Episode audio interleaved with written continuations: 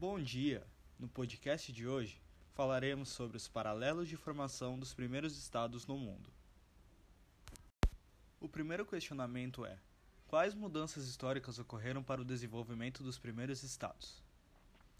Bom, os povos antigamente eram conhecidos por serem nômades e viverem da caça.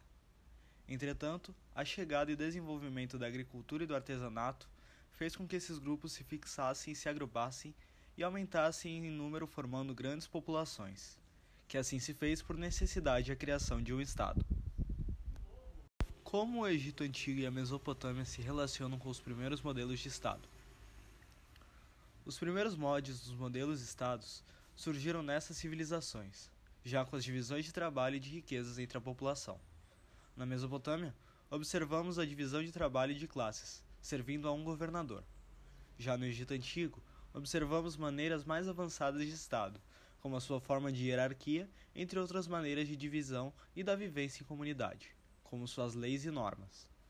Com isso, analisamos de longe onde os modelos de Estados modernos surgiram.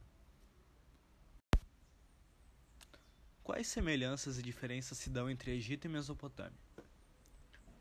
O Egito e a Mesopotâmia foram berço para civilizações que possuem ligação direta com a criação dos primeiros estados e ambas possuem características de semelhança e diferença.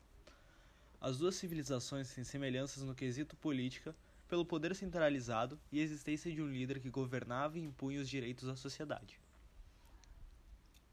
As duas também eram divididas em castas e dependiam do poder hídrico dos rios para ser base da economia.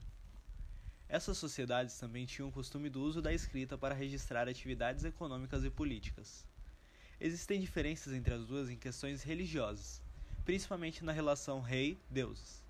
No Egito, o faraó assume a posição de deus e governante em terra, enquanto com o povo mesopotâmico, por mais que o poder fosse deificado, o rei não era um deus. Outro quesito é que no Egito existe um culto à vida após a morte. Na Mesopotâmia, a morte é colocada num ponto de insignificância e insalubridade que não cria um culto à morte. Como o modo de produção asiático se relaciona com essas civilizações? O modo de produção asiático foi um sistema econômico que surgiu nas primeiras sociedades sedentárias mundiais. Era basicamente como esses povos produziam mercadorias, se relacionavam no meio trabalhista, comercializavam e, consequentemente, como dividiam as riquezas da sociedade. Tudo de um modo onde o Estado se dava como principal meio. Algumas características apontadas por grandes filósofos sobre este modo são: sociedade em torno da agropecuária, introdução do trabalho escravo, geralmente mais ameno que, que nas sociedades contemporâneas, surgimento simultaneamente com os primeiros e principais povos do crescente fértil, região no Oriente Médio, Todas as terras eram pertencentes ao Estado e o trabalhador deveria pagar impostos para viver nelas. Como conseguinte, notamos que eram sociedades sedentárias.